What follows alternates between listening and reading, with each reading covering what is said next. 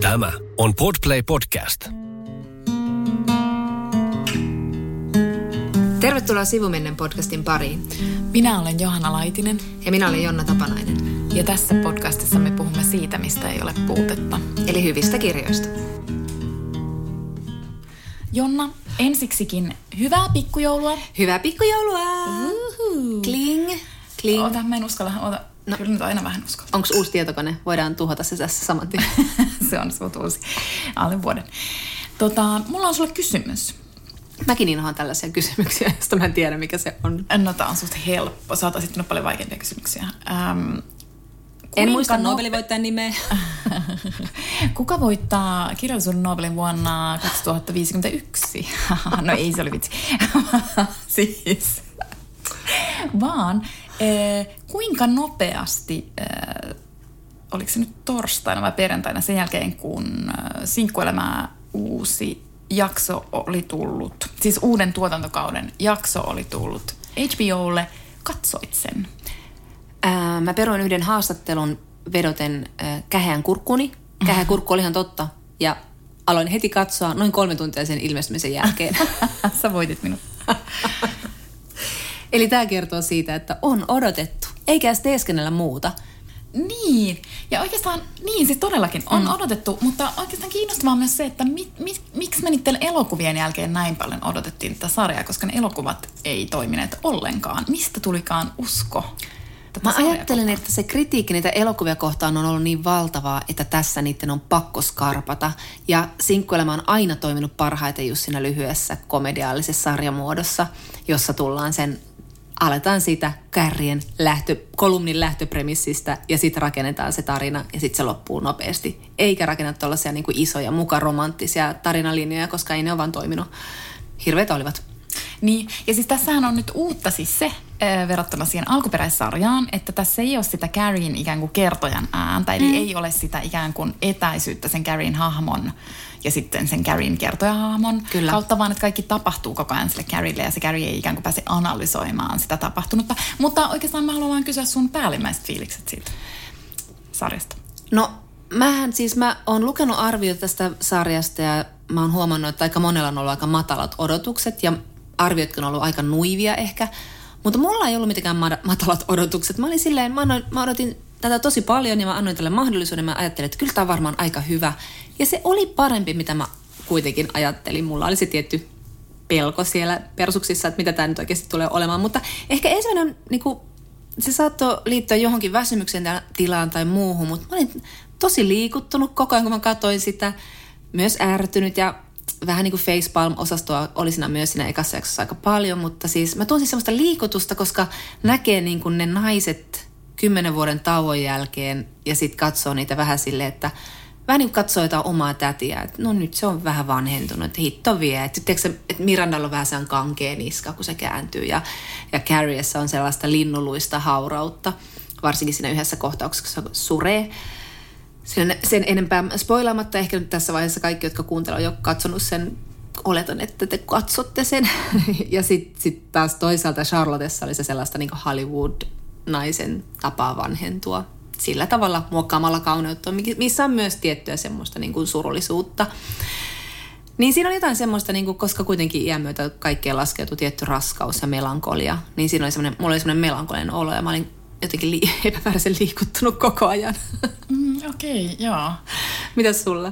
No koska mä luulen, että mä en ehkä tuntenut sit, tai siis totta kai musta oli niinku ihana päästä siihen maailmaan takaisin. Ja mun mm. mielestä siinä oli hetkensä, että mä oon niinku samaa mieltä kuin sinä, että mullakin oli odotuksia, mutta kyllä mä myös niinku ajattelin, että voi olla, että mä joudun niinku pettymään, että sitten mäkin ajattelin sille, että mun mielestä se oli parempi kuin mitä mä sitten odotin. Ja se ehkä johtui siitä, että siinä dialogissa, joka on sen sarjan niin kuin kaikkein kovinta ydintä, mm. koska se oli niin kuin se alkuperäissarja oli niin nopeeta dialogia Kyllä. ja ne perustui niin kuin ihan mielettömän tarkkoihin havaintoihin ja sitten sillä todella taitavasti kirjoitetulla dialogilla ne pääsi sinne havaintoihin ikään kuin mm. tosi syvälle, tosi mm. nopeasti ja se dialogi välitti sen sellaisen niin kuin ikään kuin emotionaalisen rehellisyyden, mikä oli myös leimallista sille alkuperäissarjalle ja niin kuin, että, miten, että mä vaan niin kuin ihailen niitä dialogin kirjoittajia. Kyllä, kyllä. Ää, ja tässä oli muutamia semmoisia laineja, Kyllä. jotka oli aivan selkeästi niin kuin silleen, että ne tuli sieltä niin kuin vanhasta sarjasta.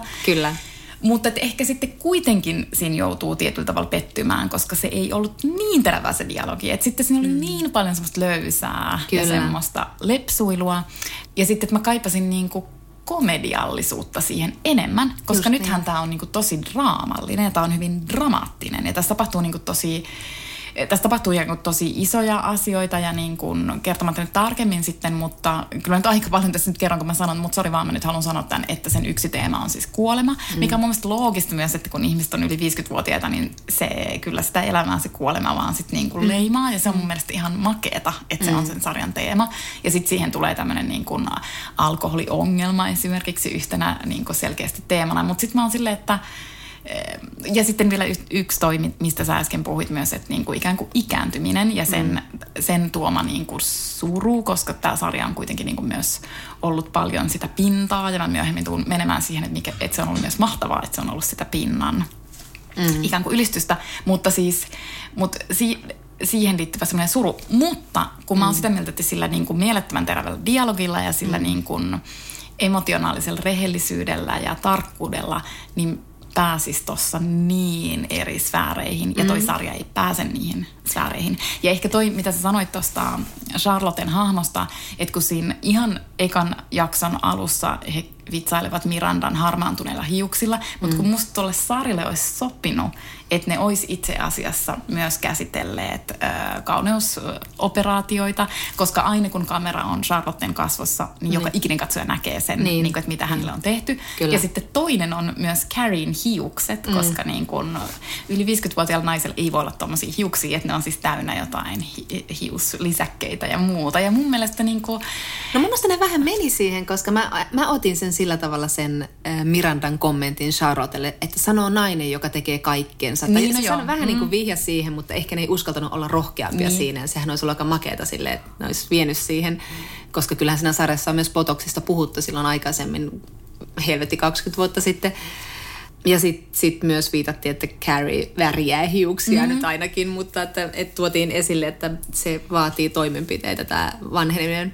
Mutta just, toi, just nämä vanhat välähdykset sieltä, sieltä niinku vanhasta semmoista mahtavasta säkenöivästä dialogista, että, että niitä vitsejä oli siroteltu siihen dialogiin koko ajan. Et se oli loistoa, että ei ollut semmoista niinku vanhaa sitcom-tyyliä, että se niinku huipentuu yhteen punchline ja sitten nauretaan, vaan se oli koko ajan sitä samaa tykitystä. Ja sitten se oli pieniä välähdyksiä just sille, että olen kärre kertoa, että olen menossa podcast, tekemään podcast-haastattelua, että it's like a jury duty nowadays. Mm. ja jotain tällaisia pieniä kommentteja, mutta sitten tämä myös kertoo siitä, mikä siinä oli rasittava siinä ensimmäisessä jaksossa, että kun nämä rouvat on pitänyt nyt raahata tänne 2020-luvulle, niin sitten ne hämmästelee sitä ympäröivää maailmaa sille ihan hirveän rasittavalla tavalla, että sitten siinä on, tulee tämä niin Mirandan opintojen myötä tämä yliopistokulttuuri ja Vogue-kulttuuri ja kaikki nämä antirasismiteemat. Ja Miranda on aivan pihalla sitä kaikesta ja yrittää opetella sitä. Ja ne ei tuo siihen mitään uutta, mitä ei olisi sanottu jo vaikkapa Netflixin hyvässä opettajasarjassa, että siinä tulee vähän sellainen, että ei, mä en jaksa, että jokainen Amerikan sarjan pitää käsitellä tätä. Tämä sarja on ihmissuhdesarja, että pysykää siinä, minkä osaatte.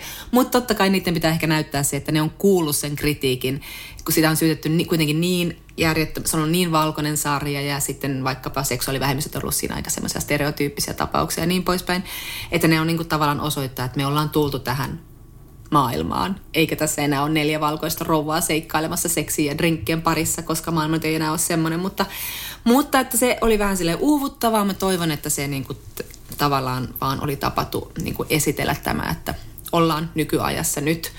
Mutta kun sanoin tuon surun, niin kyllähän se suru tulee myös siitä, että yksi ihanin hahmo, ka- kaikista niin kuin ikonoklastisin hahmo oli Samantha Jones on poissa, että, että hän oli kuitenkin se radikaalein niistä silloin sarjan alussakin, joka niin kuin nautti elämästä ja jonka niin kuin päällimmäinen tavoite oli just nautinto.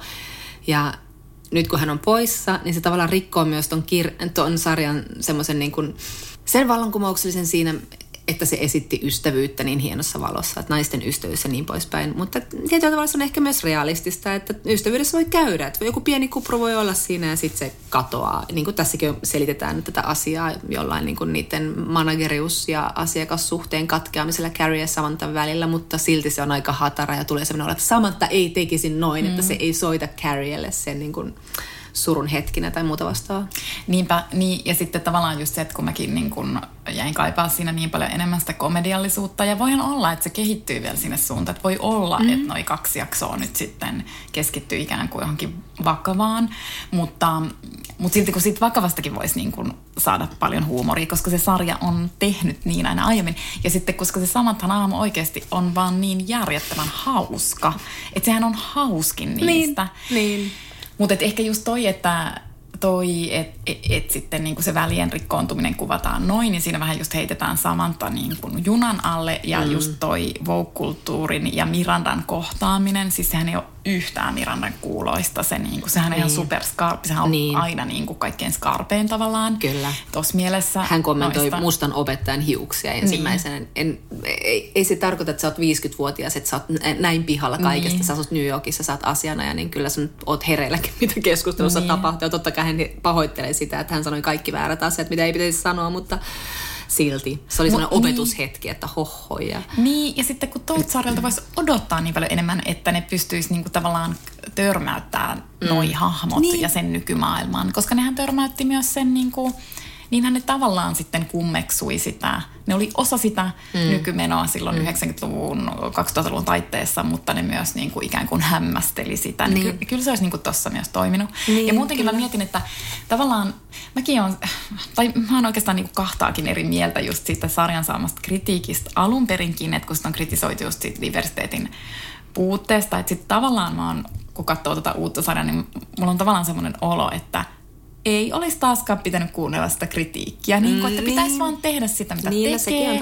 Ja sitten mm. niin kuin, että on ihan ilmi selvää, että noi sarjantekijät ei alun perinkään ole ollut. Sitten totta kai silloin oli myös 90-luvun loppu, eli mm. maan oli erilainen. Mutta silti ne ei silloinkaan olleet erityisen kiinnostuneita niin kuin diversiteetin kysymyksistä. Miksi mm. ihmeessä ne olisi niin kuin tässä hetkessä parhaita käsittelemään sitä? Ja eivät mm. myöskään ole, niin. kun me näemme tästä sarjasta niin. sen. Niin. Eh, mutta sitten toisaalta mä oon sitä mieltä, että kun maailma on muuttunut, niin silloinhan olisi myös tosi outoa, että siinä sarjassa niin. jollain tavalla näkyisi se maailman muuttuminen, kun se kuitenkin haluaa aina niin kuin kuvata sitä niin. nyky, nykyaikaa niin kuin tietystä näkökulmasta. Että sitten tavallaan musta tuntuu, että siis voi olla, että mä oon ihan väärässä, mutta musta tuntuu, että ne on niin kuin samoja ääniä, jotka niin kuin kritisoi sitä alkuperäistä sarjaa siitä diversiteetin puutteesta ja sitten ne kritisoi myös tätä uutta sarjaa siitä, että mutta nyt ne jää sivuhenkilöiksi niin, nämä sitten kyllä. tämä muun sukupuolinen hahmo ja, ja sitten siinä on se Nämä musta professori. Ja, joo, näin.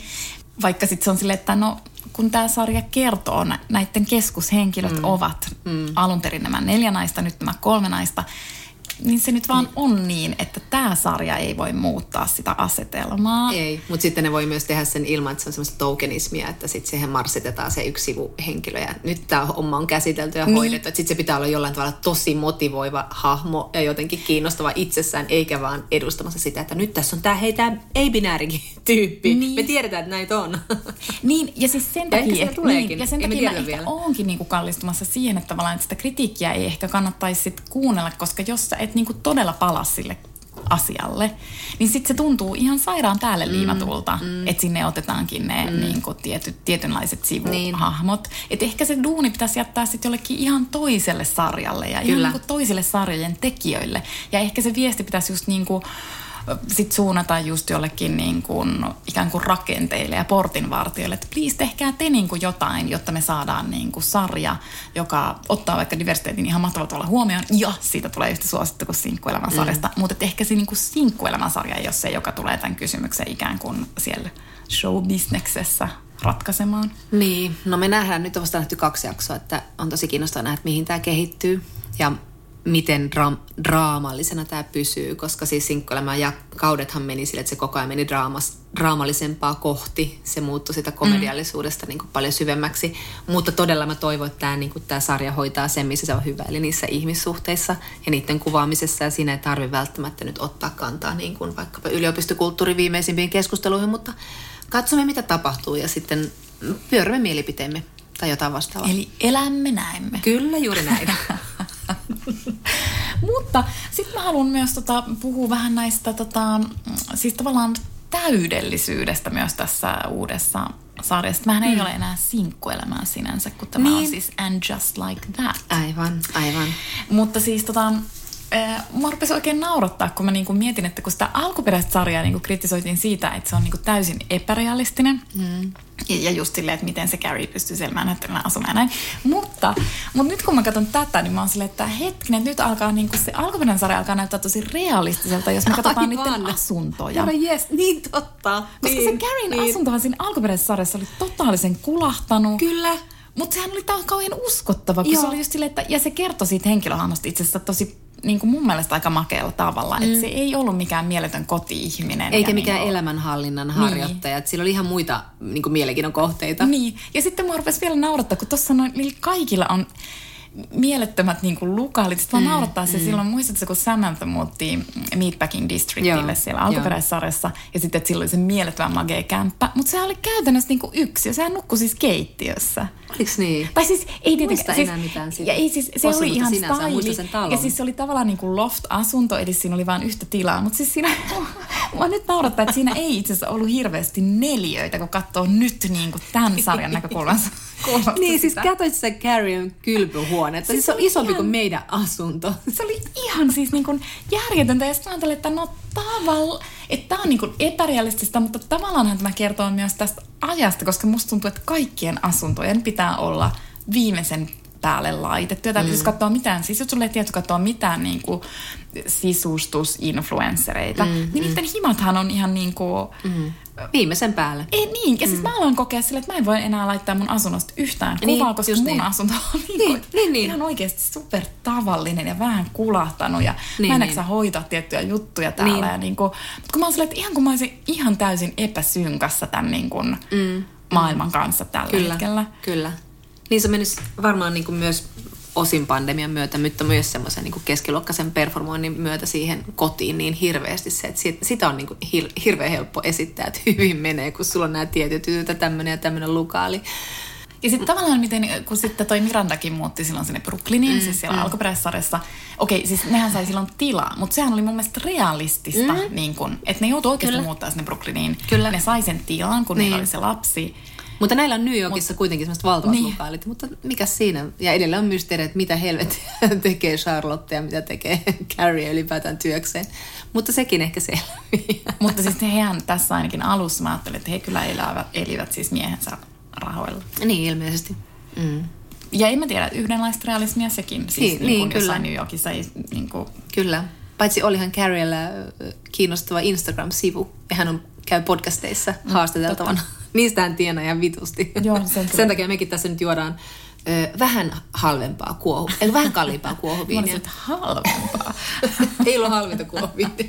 Mutta muutenkin, mä mietin sitä podcastia, että sekä ei ole carrier, koska kyllä nyt kuitenkin on vähän silleen sassy. Niin. Ja sitten se meni ihan silleen jauhot suuhun. Apua masturbaatio, josta on puhunut 20 vuotta sitten niin. Samantan kanssa lounaalla. Mm.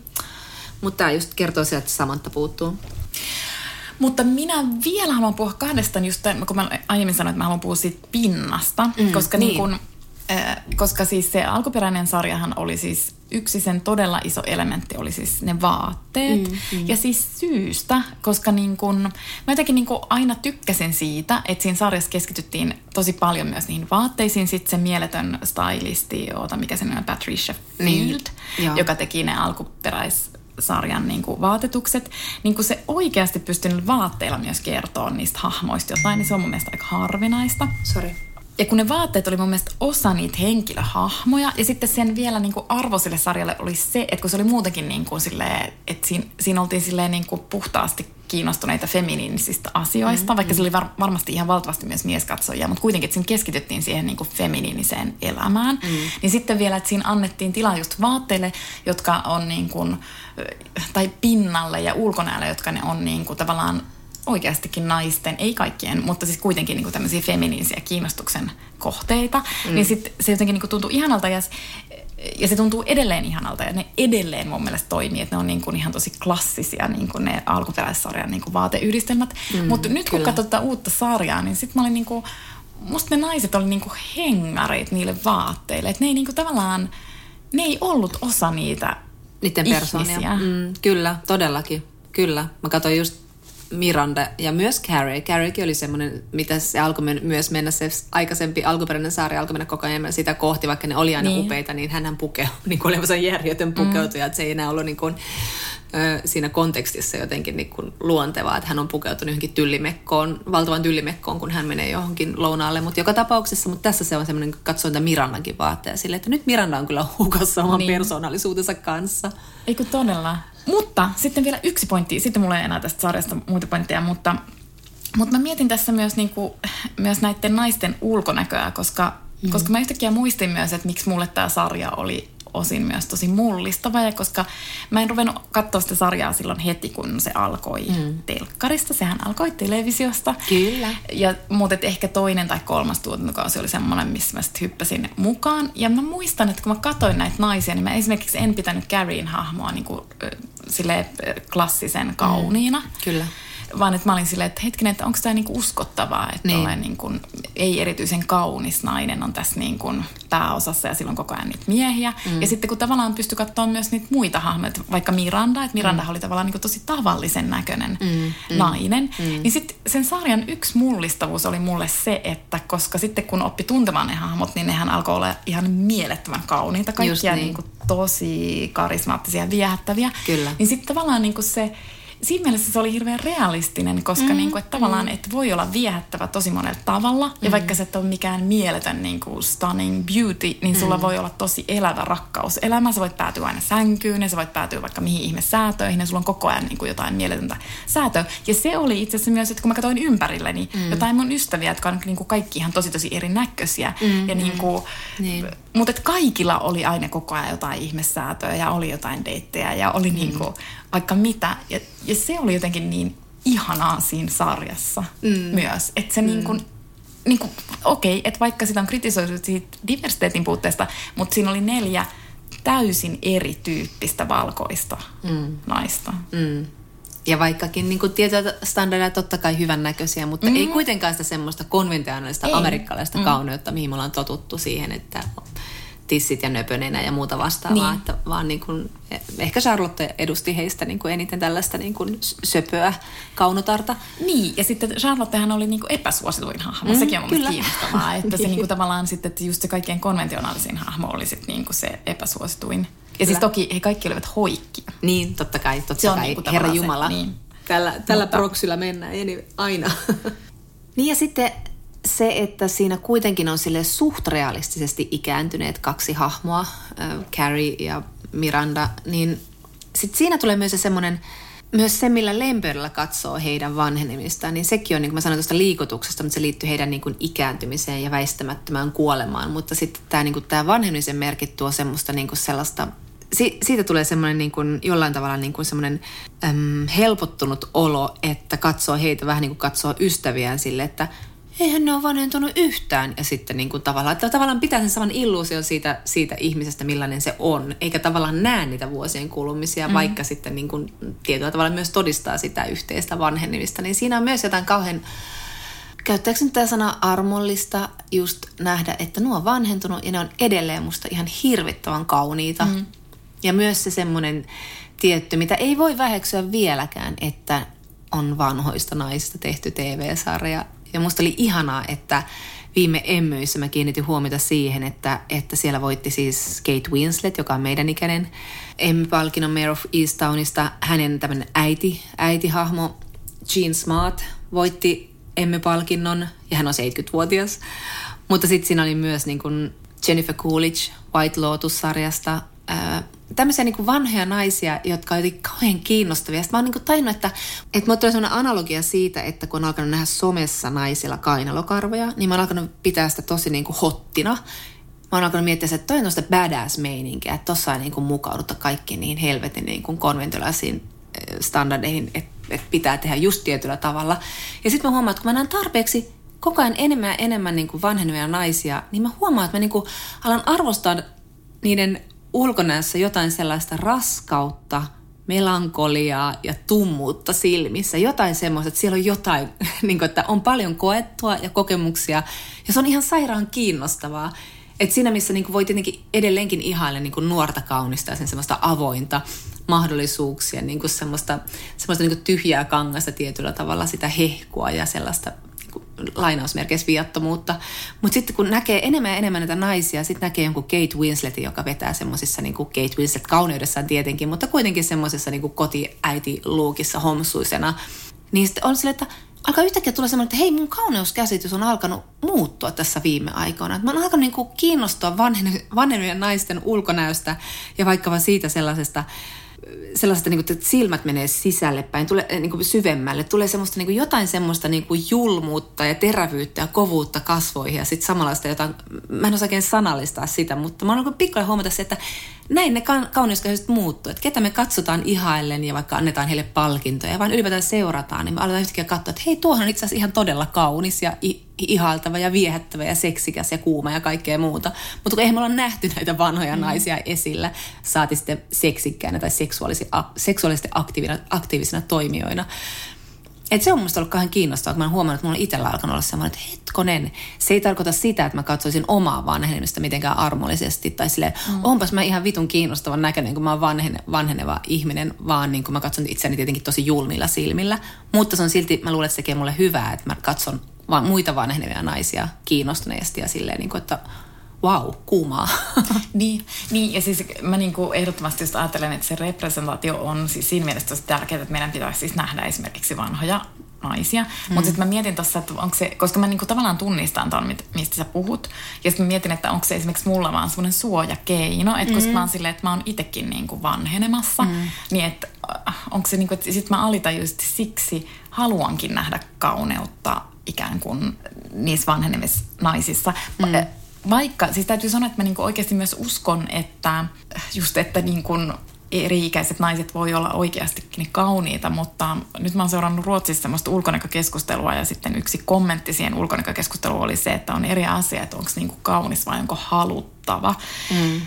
Kyllä, kyllä. Ja sitten tavallaan, että, että voi olla, että me katsotaan 70 naista sille, että onpas hän kaunis, mm. mutta voidaanko me katsoa häntä niin kuin himoiten, mm. niin se on taas sitten vähän niin kuin eri kysymys. Mutta anyways, taustoitus tähän Ruotsin keskusteluun, kun tämäkin liittyy ulkonäköön, ja tämä on mun mielestä ihan hurjan kiinnostavaa, että siellä on nyt niin kuin viimeisen kuukauden ajan ollut useita, siis tämmöisiä äly ykkönaisia, joita on niin kuin pidetty just älyllisesti hyvin kiinnostavina. Muun muassa kirjailija Osa Lindeborg, sitten ajattelija, kirjailija Nina Björk ja, ja äh, kirjailija Ann Heberlein. Äh, ja he ovat kaikki, mä en itse tiedä miten tämä tapahtuu, että he kaikki suurin piirtein yhtä aikaa, ehkä osa sitten kommentoi toistensa tekstejään, mutta että he niin kuin eri medioissa – kirjoittivat siitä surusta, mitä niin kuin oman ulkonäön menettämiseen iän myötä liittyy. He kaikki on 50 plus mm, mm. vuotiaita. Musta ne oli niin kuin tosi kiinnostavia ne tekstit, koska he olivat niin kuin hyvin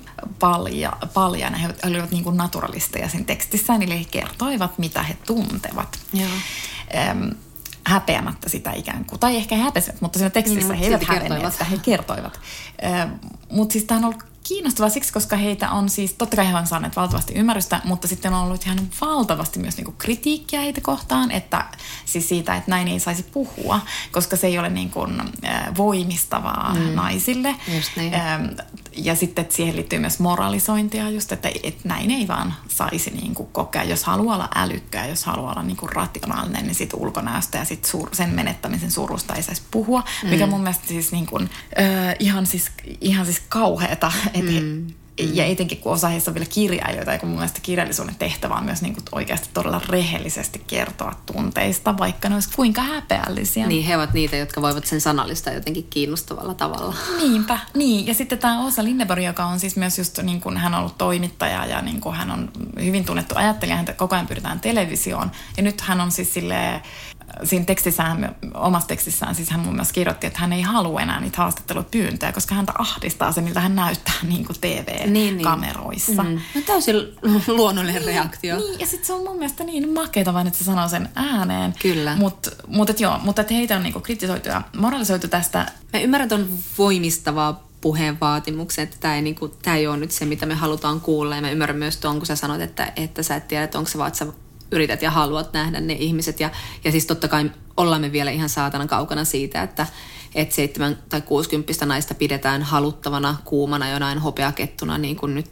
nähdään joku mm, vallakas mies e, esimerkiksi, mutta, mutta se, että näitä naisia on esillä, niin kyllä mä luulen, että se on murros johonkin suuntaan, mm. että, että tulee semmoinen, että ne ihmiset ovat ylipäätään niin katseltavissa, koska sitten me nähdään myös niin paljon, kuten katsomme vaikkapa Real Housewivesia tai mun yhtä sarjaa, jota, joka on jo jopa guilty pleasure siinä mielessä, että mä en edes kehtaa sanoa, että mä katon sitä, mutta tämmöinen kuin Selling Sunset Netflixissä, jossa naiset alkaa olla niin kuin sitä luokkaa, että se ulkonäkö, ulkonäön pimppaaminen on niin överiä, että ja se katsoo jo vähän niin kuin sille kauhuissaan, että mit, mitä tapahtuu. Että nämä vaan niin kuin koko ajan kasvaa ja nuorentuu ja muovistuu nämä naiset ja niillä on aivan mieletön niin kuin effortti päällä koko ajan. Että sitten näkee kuitenkin niin paljon tätä osastoa myös somessa, jossa on nämä filterit ja kaikki muut ihmisillä, niin sitten se on niin aika kiva nähdä tällaisia niin kuin suht naturalistisia kuvauksia, vaikkapa nyt Kate Winslet, Winsletistä ilman niin kuin kauneusleikkauksia ja muuta vastaavaa. Että se on, se on kuitenkin radikaali, että mä toivon, että se merkitsee muutosta johonkin suuntaan, mm. vaikka samalla kaikki ulkonäköpaineet kasvaa ihan koko ajan. Niin. Ja sitten mulle tuli itse asiassa mieleen, että siis, tämäkin on mun mielestä kiinnostavaa, miten naisia niin, kuin niin aikaisessa vaiheessa ruvetaan just kaivaa sitä, että no, no että mistä et itse tai siis totta kai kun se liittyy siihen koko niin kuin naiseuden kaareen, että sit itsensä pitääkin olla tyytymätön, mm. mutta siis niin kuin tämä ehkä siis niin kuin tällä hetkellä suosituin tai yksi suosituimpia naisnäyttelijöitä äärimmäisen kaunis, siis Zendaya, mm. joka on ehkä 20, niin, niin. mitä, 5 Onko edes niin vanha? Niin. Ja sitten mä katsoin semmoisen haastattelun, jossa häneltä kysyttiin, että mihin, et, mihin kohtaan et ole ulkonäössä tyytyväinen. Herra Jumala! Mutta mä arvostin sen vastausta, koska sitten se niinku tavallaan, ja tämä liittyy siihen voimistavaan puheeseen ja sitten tavallaan tuohon naturalistiseen puheeseen, koska mun mielestä on niin, että jos joku haluaa puhua rehellisesti omasta, omista tunteistaan, niin hän ehdot, se on niinku ihan mielettömän arvokasta, että niistä puhutaan. Mm. Ja sitten se Zendaya vastaus oli silleen niin kuin mun mielestä taitava, koska hän sanoi, että hän mietti hetken ja sitten hän sanoi, että minä en halua ää, eritellä tässä, että mm. mihin en ole tyytyväinen ja se oli pidempi se vastaus. Mutta se oli mun mielestä siksi taitava, että koska hän siis ikään kuin tai antoi ymmärtää, että varmasti hänelläkin on kohtia, joihin hän ei ole tyytyväinen, vaan että se on hänen valintansa sitten olla vastaamatta siihen kyllä, kysymykseen. Ja kyllä. se oli mun mielestä siksi, siksi just tavallaan taitava, että hän ei mitätöi sitä kokemusta, mm, mm. sitä mitä naiset usein kokee, niin. eli semmoista niin kuin jotain tyytymättömättä itseensä, mutta sitten, että hänen ikään kuin tietoinen valintansa on olla sitten niin kuin tässä erityisesti puhumatta siitä. Mutta että näitä molempia ääniä niin kuin tavallaan siis... Kyllä, mutta sitten me voitaisiin kyllä dempata jo toi ääni, joka kysyy joltain niin. Niin maailman täydellisimmät näköiseltä niin, ihmiseltä kysymyksen, että mihin sä muuten, onko sul, sul varmaan on, mikä sulla olisi? Mm. tai että se pidetään niin lähtökohtaisesti niin, niin. itsestään selvänä, että kaikilla on, mikä on totta, mutta voitaisiko tota nyt muuttaa no, ilman, että niin. tämä on mikään vaatimus, josta että pitää puhua vaan voimauttavasti naisten ulkona. Ja se on ihan törkeä. Muutenkin jos mietitään jotain niin kuin, niin kuin, äh, show-business-haastatteluja, niin nehän ei koskaan ole mitenkään kriittisiä. Mm. Miksi ihmeessä sitten se ainut kriittinen ote on ikään kuin naisten ulkonäköön liittyvä ote?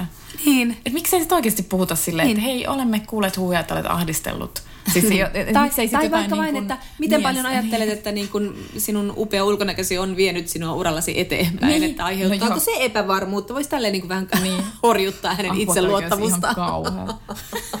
Tosi ihan hirveä. Mutta eikö se ollut kiva idis? Mutta siis sekinhän on totta. Ja tässä ruotsalaisessa keskustelussa on kiinnostavaa, että esimerkiksi se Oosa Lindeborg, niin se sanoo, että olen käyttänyt ulkonäköä niin kuin mm. hyväksi. Niin, mikä kyllä, on myös niin ihan sairaan niin. kiinnostavaa, että se sanoo sen suoraan ääneen. On, no anyway, yksi näistä kritiikin äänistä näitä, näitä tota, suru, ulkonäön menettämisen surusta puhuvia kohtaan on sit sellainen, jossa siellä on tullut vähän semmoinen niin kuin marttyyri, niin semmoiset naismarttyyrit, jotka on silleen, että, että no helppohan näiden kauniiden naisten on puhua siitä menetetystä ulkonäöstä, mutta kun Siis toki mun mielestä nämä kaikki nyt, jotka ovat puhuneet, ovat siis hyvin viehättäviä, mutta ei hekään ole mitenkään kaikki eri, siis välttämättä niin kuin täysin yksi yhteen jonkun kauneusihanteen mm, kanssa. Mm. Et, et sit mä niinku vaan itse, siis totta kai on täysin mahdollista, että maailmassa on siis olemassa naisia, jotka on silleen, että en sure yhtään ikääntymistä, enkä sure yhtään ulkonäköinen menettämistä. Kyllä, kyllä mä oletankin, että on. Varmasti. Siis tällaisia, niin. jotka elää tässä kulttuurissa ja on niin. Niin kuin tämän pakkomielteisen ulkonäkökeskeisyyden keskellä koko ajan. Niin. Mutta kun sit tavallaan se, mutta siinä on jotain, joka kuulostaa mun mielestä ihan hirveän falskilta, koska niinku, ei niinku tarvitse kokea olevansa maailman suurin kaunotar. Mm. Ja silti voi katsoa vaikka jotain omia nuoruuden kuvia ja tuntee jotain ka- kaivausta tai niinku kateutta jopa sitä omaa nuoruutta kohtaan ja sitä mm. nuoruuden tuomaa ikään kuin kauneutta, kun tosiasia on se, että meillä ihannoidaan sitä nuoruutta niin kuin siinä ulkonäössä mm. niin paljon. Mm. Että mä vaan ihmettelen, että jos ei yhtään tunnu pahalta, niin, niin. se tavallaan se, mm. että vitsi, ja se voi olla myös kuoleman pelkoa. Se voi niinku olla tavallaan niinku jotain myös semmoista tiedostamatonta, aika syvää sellaista, että et mitä kohti tässä ollaan niinku mm. ikään kuin menossa. Et sen takia musta se vaan kuulostaa niin tai siis vähän falskilta se kritiikki siitä, että ikään no kuin no, ihmiset jaettaisiin niin kuin kauniisiin ja ruumiin. Mm. Koska vähän niin kuin mitä mä sanoin myös tuossa Sinkkuelämän sarjan kohdalla, mm. että tosi niin kuin minä olen itse omin silmin nähnyt sen, että todella erinäköiset ihmiset tässä maailmassa, niin mm. niillä on ihan jumalattomasti kaikkia rakkaussäätöjä niin. ja on niin kuin vaikka mitä säätöjä. Et kyllä, se, kyllä. Et se ei, se ei niin kuin tarkoita sitä, että olisi vain kauniit ihmiset, joilla on niin kuin jotain romanttista mm. sutinaa, kun minun näkemykseni mm. mukaan, siis oman niin kuin keräämäni empirian mukaan, sitä on aika laajalti. Kyllä, todellakin. Luojan kiitos. Niin, ja se on mun mielestä mahtavaa. Se on mun niin. mielestä aivan siis upeaa, koska niin kuin, et, et vaikka meillä on niin mielettömän tiukka se kauneusnormi, mutta mm. se ei mm. ole ainakaan pilannut niin kuin täysin ihmisten rakkauselämää. Niin, Mä voin kuvitella, että varmasti on joitain ihmisiä, jotka niin kuin kokee, että ne jää ikään kuin sen rakkauselämän ulkopuolelle, mm. mutta ei se niin kuin täysin ole sitä pilannut. Ei ole, ei ole, se on totta.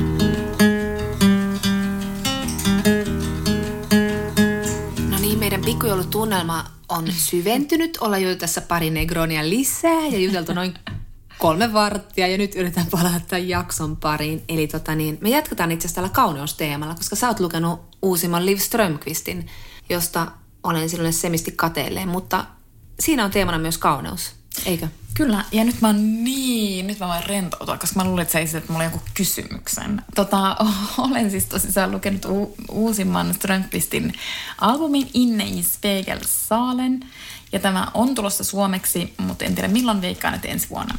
Ähm, ja mulla on tästä ehkä noin kahdeksan irrallista ajatusta, joita minä en edes yritä liittää toisiinsa, mutta siis jokainen voi sitten omassa mielessään niitä liitellä toisiinsa miten haluaa. Ja mä oon täällä taustalla, aha, aha, en ole siis lukenut tätä kirjaa. Niin vielä, vielä. niin vielä, vielä. Totta kai mä luen sen joskus. Mutta tyypilliseen tapaan siis Strömqvist yhdistää tässä sarjakuvassaan siis sosiologiaa ja filosofista teoriaa ja sitten hänen omaa huumorintajuaan. Ja nyt hän on kiinnostunut siitä, siis ulkonäöstä ja siitä, että että miten me niinku tavallaan esitämme omaa elämäämme kameran kautta, eli siis ulkoisen kautta muille, ja miten me seuraamme niinku koko ajan muiden elämää kameran välityksellä tai niinku ulkoisen välityksellä, viitaten siis sosiaaliseen mediaan, koska näin se on, että niin minäkin koko ajan maailmassa roikun niin kuvien välityksellä. Mutta mun ensimmäinen semmoinen ajatuksellinen poiminta tästä kirjasta on se, miten hän esittelee ranskalaisfilosofi René Girardin teoriaa mimettisestä halusta. Ja mua jotenkin nauratti tämä, koska, koska se, tai siis se on niin tietysti, että ihminen haluaa aina sitä, mitä muut haluaa. Ja sitten tietysti seuraa kysymys, että miksi ihminen haluaa sitä, mitä muut haluaa. Ja se vastaus on, että siksi, koska ihminen ei muutoin tiedä, mitä hän haluaa. Musta oli, se on niinku tavallaan ihanaa ja ehkä niinku aiemmin uskonto tai niinku kirkko on ohjannut sitä, että, että mitä kuuluu haluta tai sitten perinteet, muut kuin kirkolliset perinteet myös on ohjanneet sitä, mitä kuuluu haluta. Mutta nykyään sitten, niinku, koska uskonto ja niinku, perinteet on rapautuneet, käytän tämmöistä arvottunutta verbiä, mutta mm. yritän olla arvottunutta. Mutta kuitenkin ne ei niinku enää ohjaa meitä, ne ei kerro meille, että mitä me niinku haluta.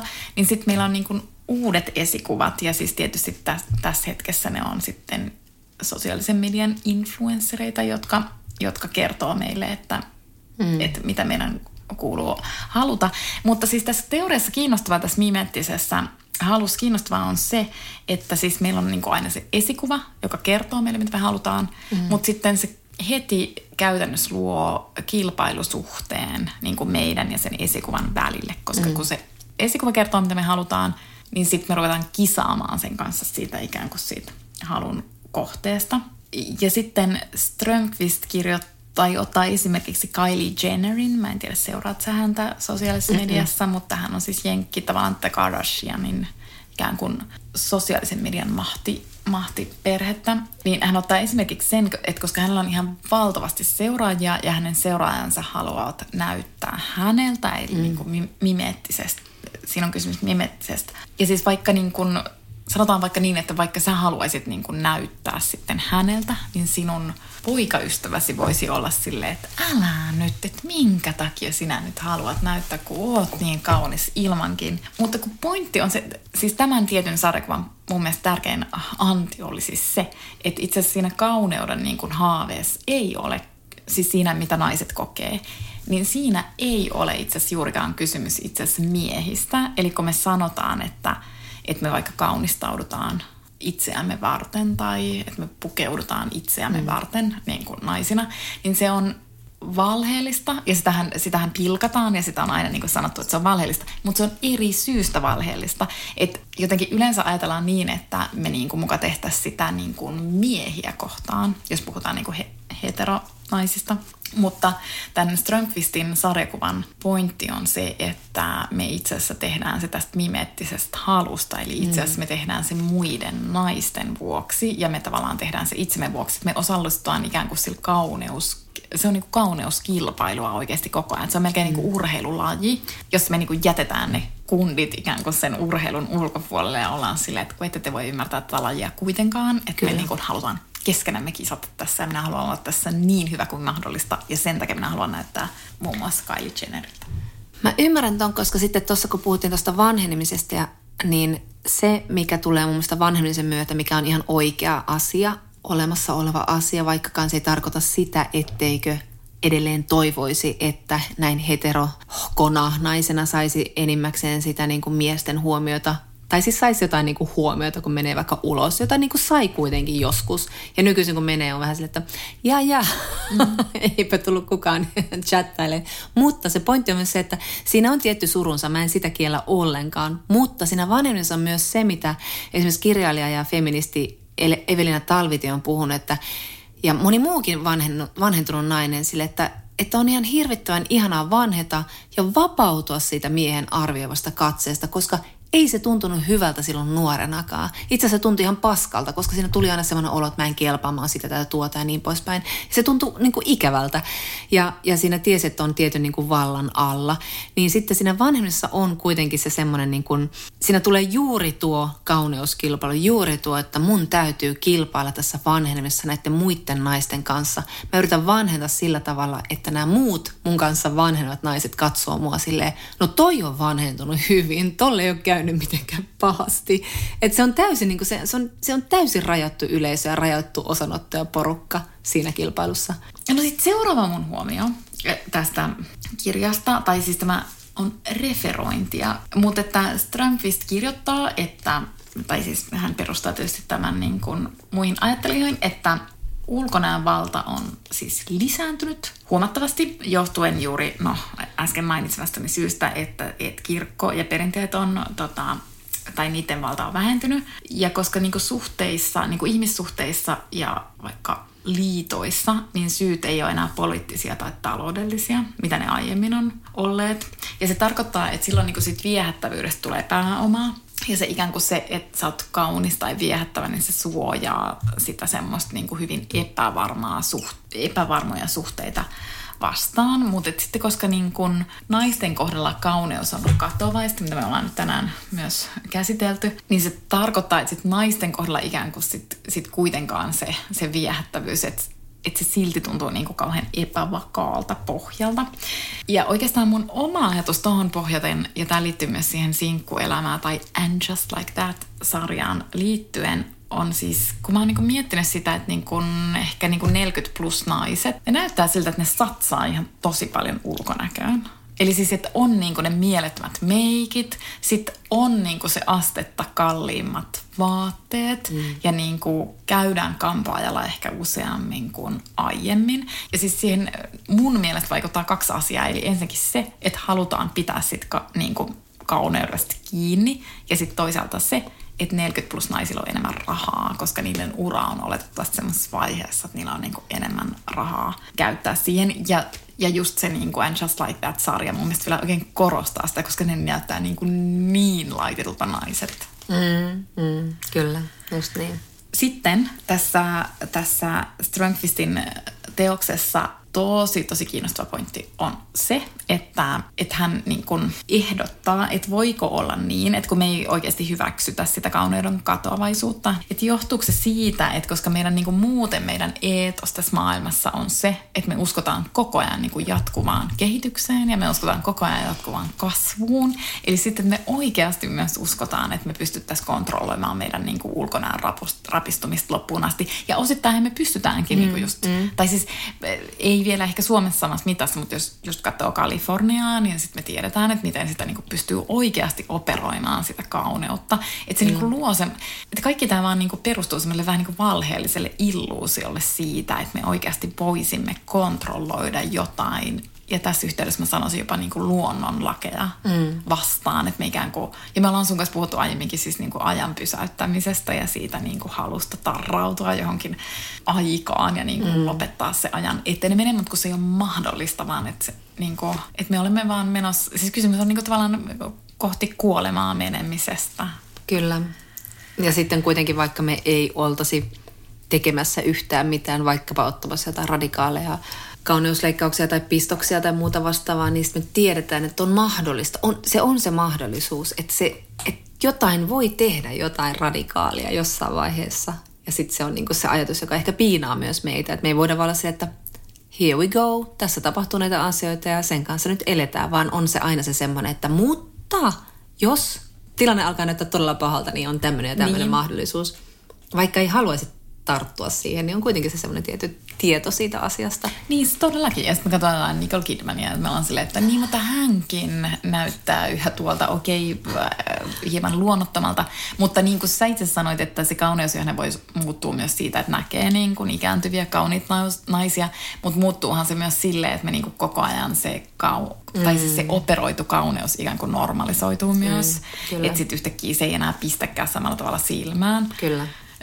Tosin niin kuin me olemme puhuneet myös aiemmin siitä, että nykyään myös se operoiva niin kuin ne kirurgia on niin taidokasta, mm. että se ei enää näytä niin irvokkaalta, mitä se on aiemmin näyttänyt. Kyllä. Mutta tuohon, mitä sä sanoit, niin siihen liittyen itse asiassa, että just se, että et, et ehkä on aina se niin kuin mahdollisuus parantaa jotain, niin se liittyy siis hyvin konkreettisesti myös, ja tämä oikeastaan niin kuin Liv Strömqvist, vaikka tämä on itsestään selvää, mutta tämä sarjakuva-albumi sai mut oikein niin kuin vielä tajuamaan sen, että kun meillähän on siis kaikilla nykyään kamerat mm. taskussa ja se on vielä digitaalinen kamera. Eli mitä tässä itsekin äsken juuri testasimme, mm. eli otetaan kuva, sitten me nähdään se heti se kuva. Mm. Sitten me voidaan olla silleen, että mä en tykkää, mä en mun mielestä näytä kivalta kuvat. Mm. Otetaan uusi kuva. Mm. Eli sitten me niinku tavallaan koko ajan voidaan myös sillä kuva, me niinku tiedetään, miten meidän pitää asettaa meidän pää, missä asennossa meidän pitää olla, että meidän mm. kroppa ja kasvot näyttää hyvältä siinä. Ja sitten me voidaan tuhota ne kaikki epäonnistuneet kuvat. Mm. Mutta sinä ja minä olemme sillä tavalla niin kuin, äh, rikkaassa asemassa, että me muistetaan, millaista se oli aiemmin. Mm. Koska aiemmin, ja meillä edelleen on ne suku- ja perhe valokuva-albumit. Mm. Eli aiemmin oli kamera, jossa oli filmi ja se filmi vietiin kehitettäväksi. Ja sitten se tulee festareiden jälkeen ja sitten on ihan silleen, sussiuna, miltä minä näytän näissä kaikissa kuvissa.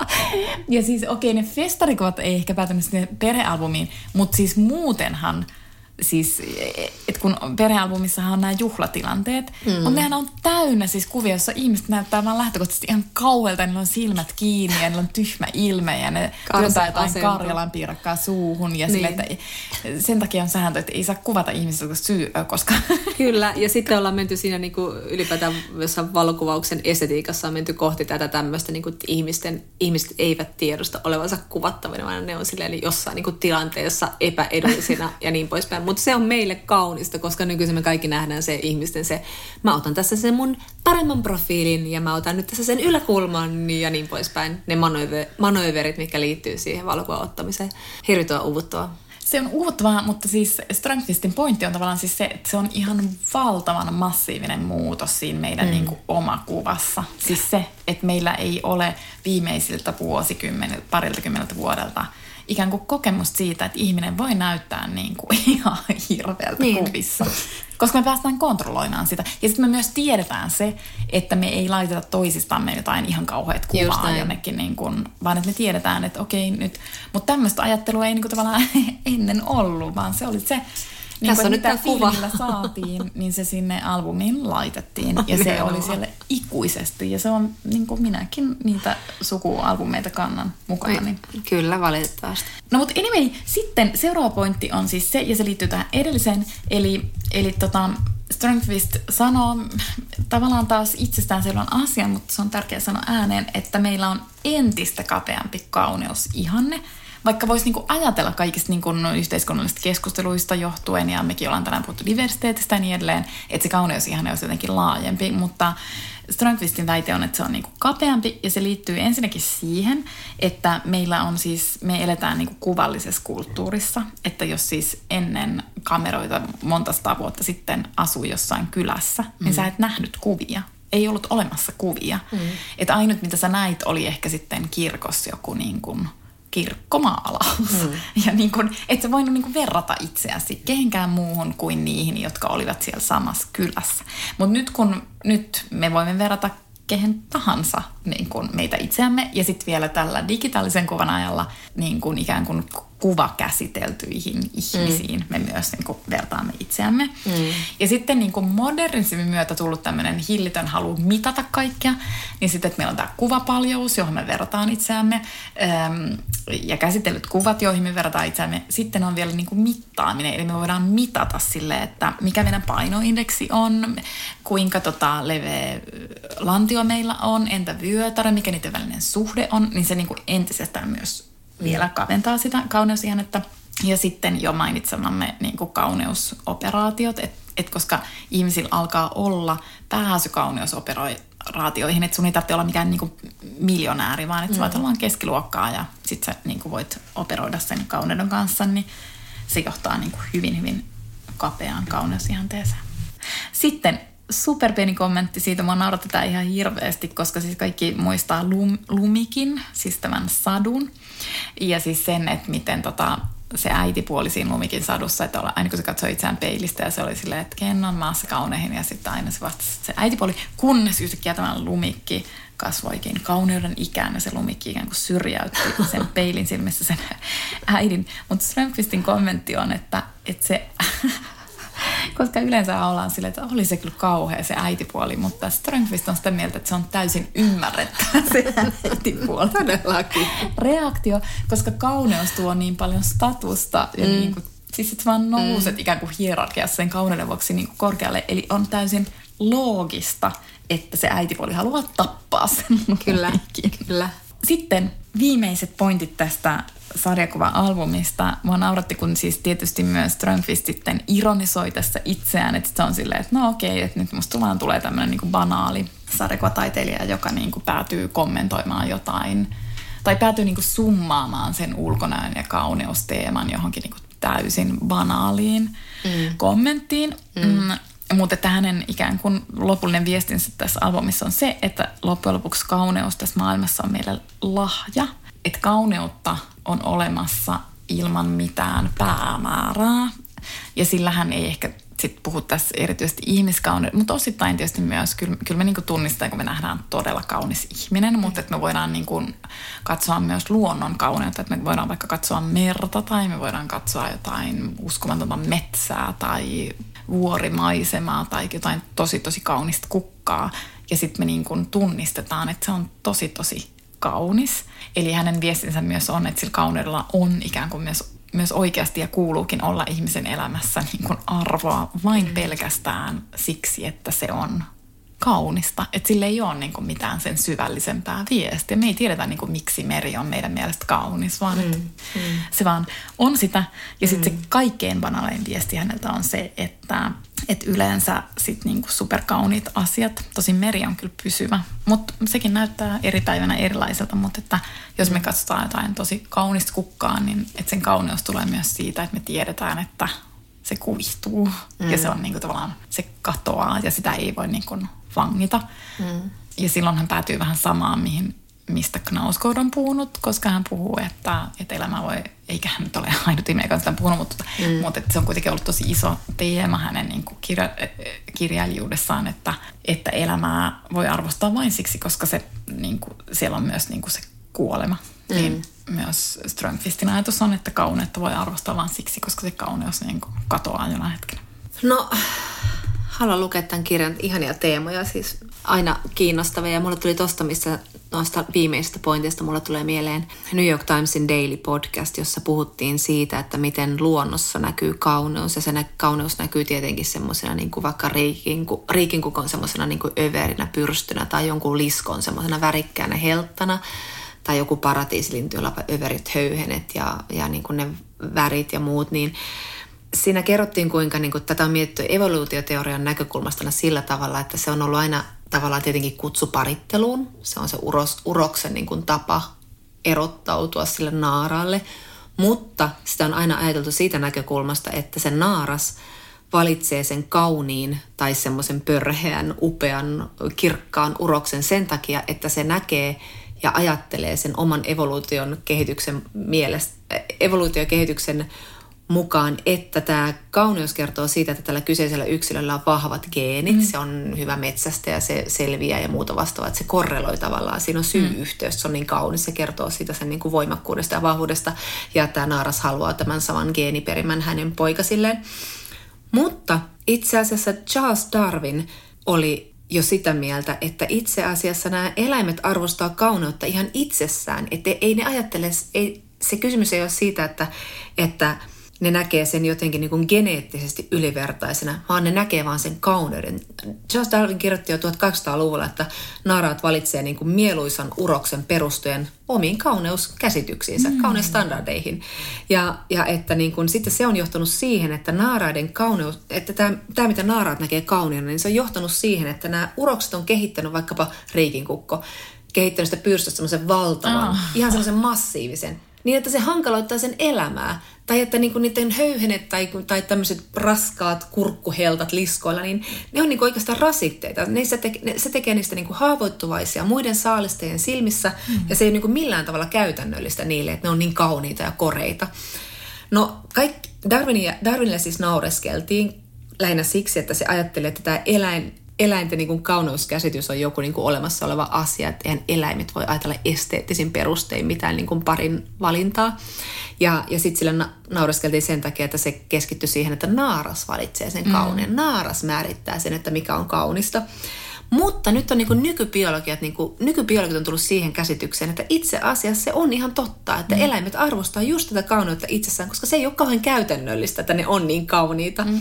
Että se on niin kuin, sitä ei ajatella eläinmaailmassa, että se on niin kuin just niin kuin seuraus jostain ylivertaisista geedeistä, vaan että se on vaan niin kuin kaunista. Se on tarkoituksetonta, mutta se on kaunista ja se viehättää sitä naarasta ja se naaras haluaa pariutua sen kauniin yksilön kanssa. Niin, Musta siis... oli ihan älyttömän kiehtovaa, koska totta kai mä oon ajatellut, että se on semmoinen huomion kiinnitys, totta kai, mutta siihen liittyy myös se semmoinen, niin, että se, se on se niin ylivertainen. Niin, niin kun... Siinä on joku elinvoima, niin Kyllä. että se kertoisi myös jostain elinvoimasta. Kyllä, mutta hän mutta... kertoo juuri siitä, että niinku et, et totta kai tämä on myös se kasvaa käsitys siitä, että me, miet, me ymmärretään eläimet niin kuin enemmän ja enemmän mielellisiksi olennoiksi, että me ei vaan ajatella niitä, että ne on jotain, niin kuin, joka kulkee jonkun primitiivisen vaiston perusteella. Voivat kulkeakin, mutta että niillä on myös tämmöisiä mielellisiä käsityksiä, johon voi liittyä estetiikka ja kaudeuden mm. taju. Ja se on mm. mielestäni aika kaunis ymmärrys on, ja sitten toi on mun mielestä myös niin hauska, hauska just se, niin kun, mistä se Darwin lähti myös liikkeelle, just että no ensinnäkin, että, että sitten että ne naaraat valitsee, mikä tarkoittaa myös, että se niin objektifioi ne, ne urokset, mm. mikä on myös varmasti ollut just silleen, että, että se on tuntunut ikään kuin sopimattomalta ajatukselta, Kyllä. että ne on niin, että... Kellä tässä on valta? Niin, niin, ja ketkä nyt sitten sortuu tämmöiseen kauneuden niin kuin, Kyllä. vuoksi ikään kuin uhraamaan jotain pragmaattisuutta. Kyllä. Mutta sitten mä mietin just tuossa, kun sä sanoit tuosta Liv Strömqvististä, että, että siinä kauneudessa on hienoa tavallaan se sen lyhyt aikaisuus, että me tiedetään, että se on, kun me ajatellaan, että se kauneus liitää niin vahvasti vaikkapa ihmisissä siihen nuoruuteen, niin me nähdään se, että se on se tietty nuoruuden ajanjakso ja sitten alkaa se väistämätön rapistuminen ihan niin kuin fysiologisesti ja se on ihan totta. Mutta meillä tietenkin on ne standardit, että mä ajatellaan, että kaunis ihminen on nuori ihminen. Niin mä katsoin tämän The Most Beautiful Boy in the World dokumentin silloin Rakkautta anarkiassa ja se on nyt Areenassa, toivoakseni on edelleen, en ole varma. Mutta se on kuitenkin Christian Lindströmin ja Christian, Pet- äh, Christian Petrin ohjaama dokumentti tästä Björn Andersenista, joka oli siis näyttelijä tässä äh, Lucino Viscontin äh, Kuolema Venetsiassa elokuvassa, tämä nuori poika. ja tämä on ihan todella liikuttava dokumentti. Se alkaa tämän Andressenin nykyisestä elämästä, joka ei ole kauhean kaunista. Hän on päihderiippuvainen ja elää aikamoisessa läävässä siellä kotosalla. Ja sitten mennään takaumien kautta, on niin kuin arkistomateriaalia siihen, että tulee tämmöinen niin kuin avoimesti homo-ohjaaja Lucino Visconti Ruotsiin etsimään. Hän on etsinyt pitkään täydellistä kaunista poikaa tähän Thomas Mannin romaaniin liittyen, joka pitää olla tämmöinen niin teini-ikäinen, 15-vuotias suurin piirtein. Ja sitten hän tulee Ruotsiin ja sitten hänen eteensä marssitetaan tämä Björn, joka on silloin just 15-vuotias. Ja hän on niin kuin selleen, niin kuin tietenkin semmoinen itsestään aika tietoinen, hämmentynyt, vähän niin kuin kumararyhteen nuori poika. Ja sitten tämä Viskontti pyytää häntä, että ottamaan paidan pois. Ja siinähän on ilman paitaa marssi. Eli siinä on, niin kuin siis tavallaan, siinä on tämmöistä arkistomateriaalia. Joo, okay, kyllä. Joo. Ja sitten nähdään, että hän todellakin joutuu marssimaan siinä ohjaan edessä ilman paitaa ja hyvin niin kuin hämillään. Ja sitten tämä on aivan huumautunut tästä pojasta, joka on tosi kaunis. Ja kästää hänet sitten tähän rooliin. Ja tämä on tavallaan tämä dokumentti oli tosi kiinnostava nähdä, koska tämä elokuva on ollut mulle aina tosi tärkeä. Mä oon nähnyt sen ihan todella monta kertaa ja siihen liittyy ehkä siinä, että se, siinä on Kustuvan Maalerin musiikki ja se on vaan niin kokonaisvaltaisesti semmoinen kaunis teos. Mutta sitten tietenkin, että mä oon katsonut sen nuorena niin monta kertaa. Nyt mä oon nähnyt sitä varmaan ainakaan 10 vuoteen. 15 who knows. Mutta joka tapauksessa se on, se on kaunis elokuva, mutta mä muistan, että mä tietenkin samastuin tähän vanhenevaan säveltäjään, joka kuolee ja joka näkee Venetsiassa tämän ylivertaisen kauniin pojan ja seuraa sitä niin kuin, ja tylistalkkaa sitä ja haluaa vaan koko ajan niin kuin katsoa ja nähdä sen pojan.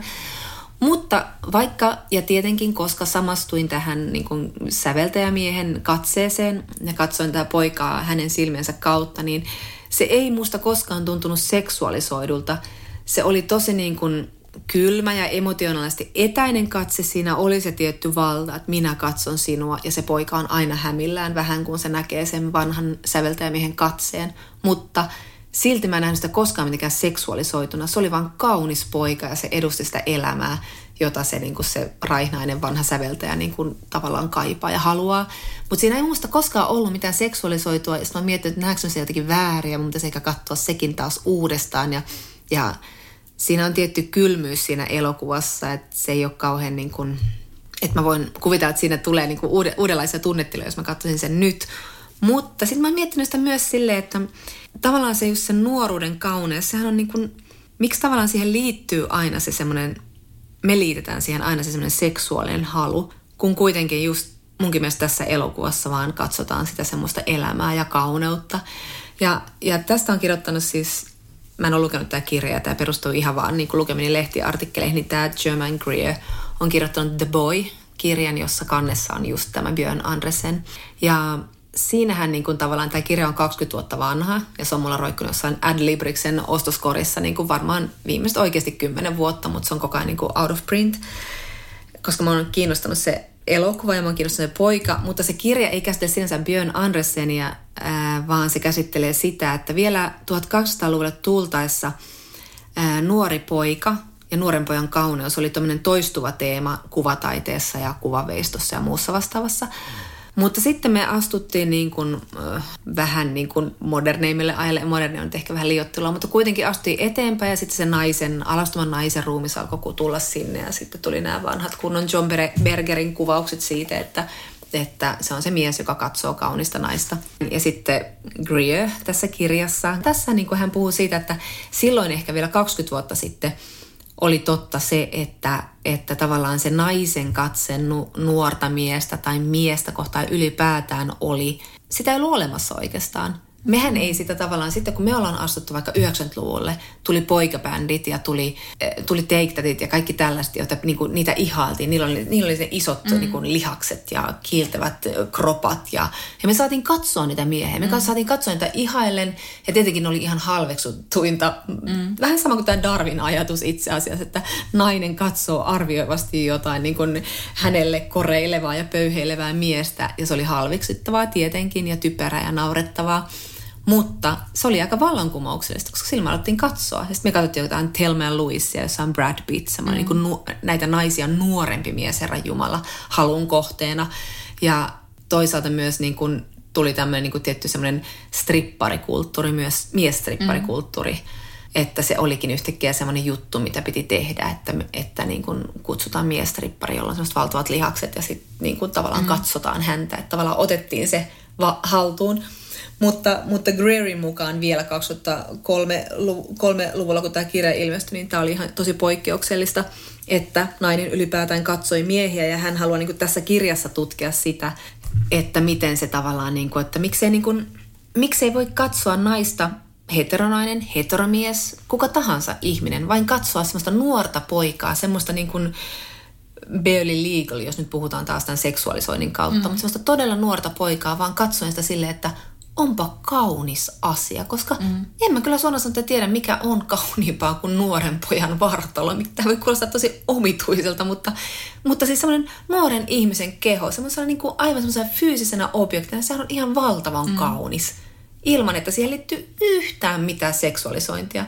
Ja sitten kun mietitään vaikka jotain Sally Männiä, joka teki tästä perheestään näitä tosi intiimejä mm. kuvia, nehän on lapsia, ne on siis ne oli siis niin tyli vauvasta johonkin varmaan varhaisteini-ikään suurin piirtein, niin nehän oli tosi kauniita kuvia alastomista lapsista, mutta sitten sit meidän kulttuurissa kaikki seksuaalisoidaan. Et Sally Mann on kertonut, että yksi hänen tyttäristään, semmoinen, mä en muista ihan miten se, minkälainen se kuva on, mutta se laitettiin jonnekin vaikka New York Timesin tyyliin sivulle. Ja sitten sen sen tytön nännit ja niin kuin, niin kuin private parts, niin kuin laitettiin semmoiset mustat palkit mm. niiden eteen. Eli sit, sillä tavalla tavallaan seksuaalisoitiin, mm. se, seksuaalisoitiin se lapsi, joka oli täysin niin kuin omana itsenään ää, ja hyvin niin kuin intiimissä tunnelmassa esillä siinä valokuvassa. Mutta me ei pystytä katsomaan tietenkin, totta kai, koska me, ollaan niin, me pelätään niin paljon pedofilia ja me pelätään, pelätään just tämmöistä niin objektifiointia ja muuta vastaavaa, että et sitten se on jotenkin mahdotonta niin kuin puhua jostain niin kuin nuoren tai lapsen, alastoman lapsen kauneudesta, joka on ollut ihan toistuva teema jossain taiteessa aikaisemmin. Niin.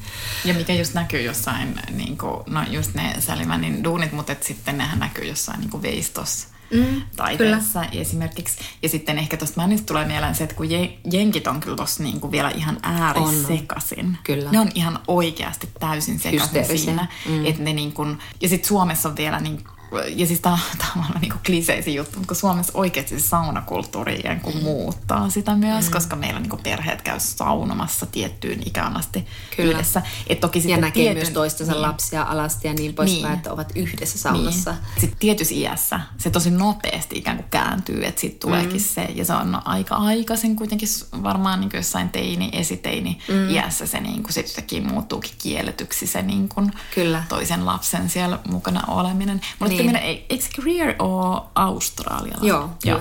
joo. joo. Ei liity nyt siis mihinkään. Joo. Joo. Mutta siis mä nyt en puhu tässä siitä, tästä aiheesta, että tässä nyt pitäisi saada jotenkin niin nuoria kehoja esille, vaan että se on jotenkin masentavaa se, se että kaikkeen liittyy aina se seksuaalisointi ja, ja niin kuin mitään ei voi arvostaa vaan kauniina, kun me sitten kuitenkin arvostetaan ihan valtavasti sitä just ja just laillista mm. nuorta kehoa. Siis sehän on niin kuin, se on se, mitä niin kuin tämä kulttuuri haluaa.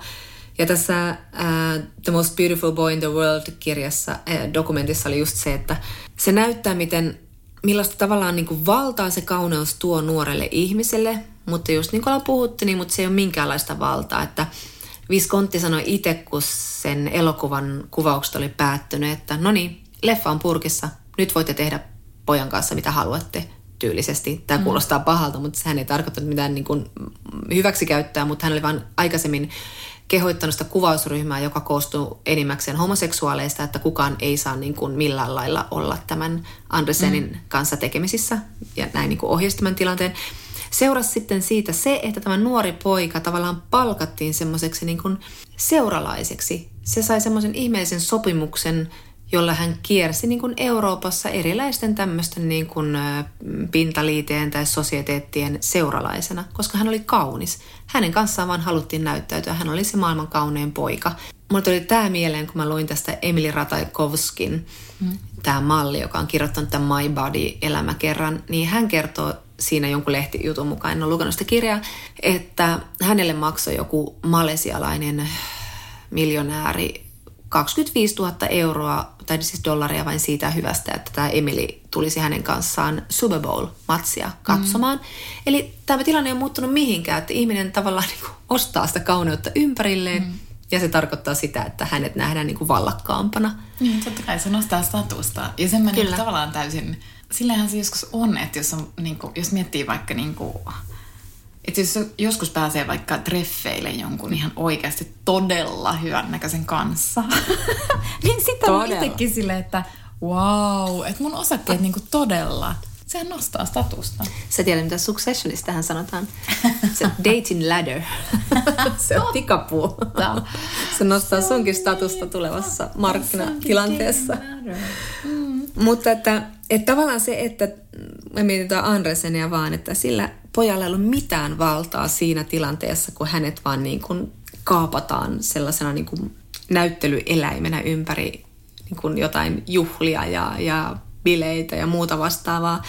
Mutta sitten sit just tämä, tämä ei ole mikään uusi ajatus, mutta just se, että miten sosiaalinen media on sitten kuitenkin niin kuin antanut sen vallan just sille nuorelle ihmiselle, just sille kauniille ihmiselle, että – se voi ottaa ja kääntää sen maailman katseen myös. Niin kuin, se on sosiaalista pääomaa, mutta kerrankin se myös sataa sen ihmisen omaan laariin. Se voi olla se just se Kylie Jenner, mm. joka tekee sillä, tai Emily Ratajkowski, no hän on malli, mutta joka tapauksessa tavallinenkin ihminen, jossa oot kaunis, koska mm. kauniilla ihmisillä on eniten seuraajia, niin ne saa sen, niin kuin sen sosiaalisen pääoman niin kuin muutettua myöskin niin ihan pääomaksi. Niin, kyllä. Ja tämä ei ole mitenkään niin kuin se, että jee, yeah, happy end, mutta en mä tiedä, mikä on vittu niin. happy end.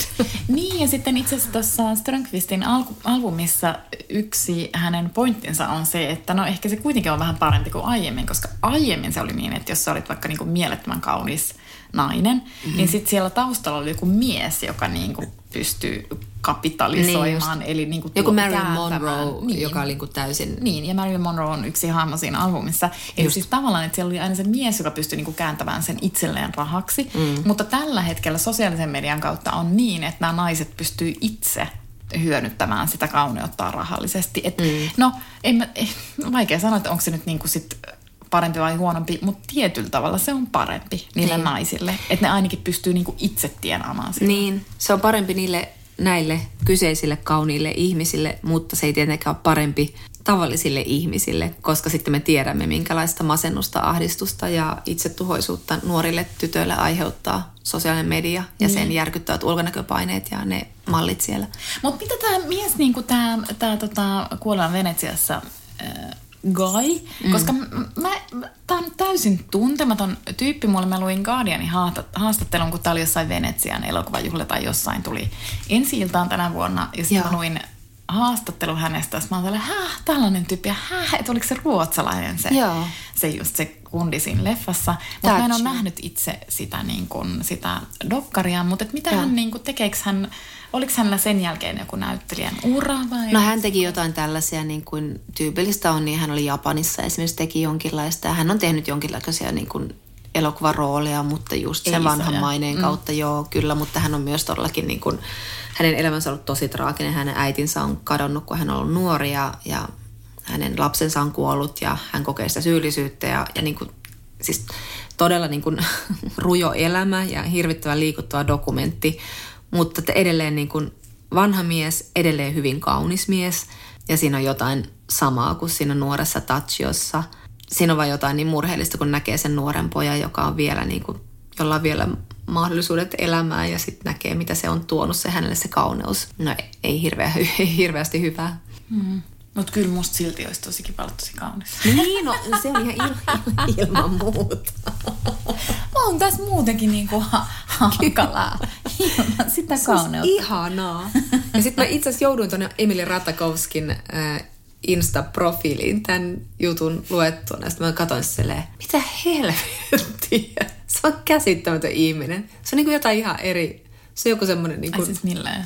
Se on vaan ihan, se on ihan käsittämättömän näköinen ihminen. Niin se, se on käsittämätön näköinen. Mutta sitten mä mun tunnistin taas, kun mä katsoin sitä edelleen, niin kuin, että no onpas kyllä, herra jästäs on kyllä kaunis ihminen. Että niin kuin, miten joku voi olla, täyttää joka ikisen boksin, mm. mitä pitää naisen, miltä pitää naisen näyttää niin kuin tässä. Pitää olla just nämä jutut, ja sillä on kaikki ne jutut. Just ne paksut huulet, niin. ja ihan kaikki.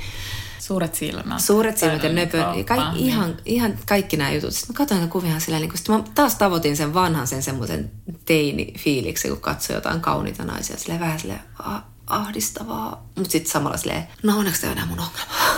Siis ootko sä oikeasti tuota mieltä? Koska kyllä mä niinku, kun mä kuitenkin vietän aikani Instassa katsoin jotain Insta-videoita, siis mm. niin kun Kyllä, kyllä. hakutoiminnon kautta, eli että ne on silleen algoritmin kautta ikään kuin Joo. sattumanvaraisesti minulle tuotettuja, mutta Joo. Tietysti minun ikään kuin sen hi- katsontahistorian mukaan tuotettuja.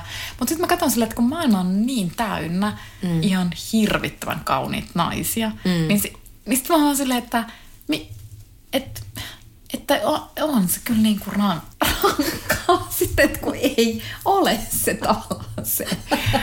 ei ole niin kuin tavallaan sitä jengiä, että koska niitä kauniita naisia on niin kuin ihan loputtomasti. Niin on. Siis oikeasti. Kyllä. Ja sitten vielä, että jos Aina puhutaan löytyy niinku- joku silleen, niin, tässä on joku NS-tavis, joka näyttää joltain huippumallilta. Sitten- Oikeesti. Ja sitten kun mä seuraan jotain muotia suht tarkkaan, Niin, niin, katson niin, niitä aivan. huippumalleja. Ja jopa niin, kun ne kaikki, niin kun, totta kai ne mallithan on ihan mielettömän kauniita. Niin sitten kun sieltä erottuu ne, niin ne huippumallit, mä että miten tavallaan mahdollista, että noiden niin yltiöpäisen kauniiden ihmisten joukosta vielä niin onnistuu jotkut olemaan niitä the-tyyppejä. Että sille, että mitä tämä niin antaa kaikille meille muille. Se Mutta johtuu- johtuu... kuten, sanottua, kuten sanottua, että kyllä sitä voi olla vaikka minkä näköistä elämää ilman sitä. Siis nimenomaan. Voi olla jo on. No mutta olisiko tämä pikkujoulujakso tässä nyt? No täys tässä, mutta mä näin sun äskeisestä ilmeistä, että sulla oli jotain sanottavaa. Ei, ja... ei mulla enää. Okei, enää no, niin, sanoa. en, no niin, tonttuset, me Tip tap. emme mene vielä yöpuulle. Emme. Mutta menkää te. Menkää te. Kannattaa aina Ja- pysyä ja- hyvän näköisenä. Kyllä, ja meillä on siis semmoinen ajatus, että me tehtäisiin vielä yksi jakso ennen vuoden vaihdetta, mutta katsotaan, miten se onnistuu, koska olemme aivan varmasti eri osoitteissa, toisin kuin nyt, mikä on aika poikkeuksellista. Kyllä. Mutta ja, ja, tai jos kun me tehdään tämä kyseinen jakso, niin sitten me käsitellään sitä Sally Roonin kirjaa, mistä Kyllä. me viime kerralla puhuttiin. Ai, luvattiinko me jotain? Luvattiin taas. No, no Taas petettiin lupaukset. Selvä. Me ollaan Hyvä. niin äh, taatusti epäluotettavia. Kyllä. no niin. Moi moi. Moi moi. Kiitos, että kuuntelette.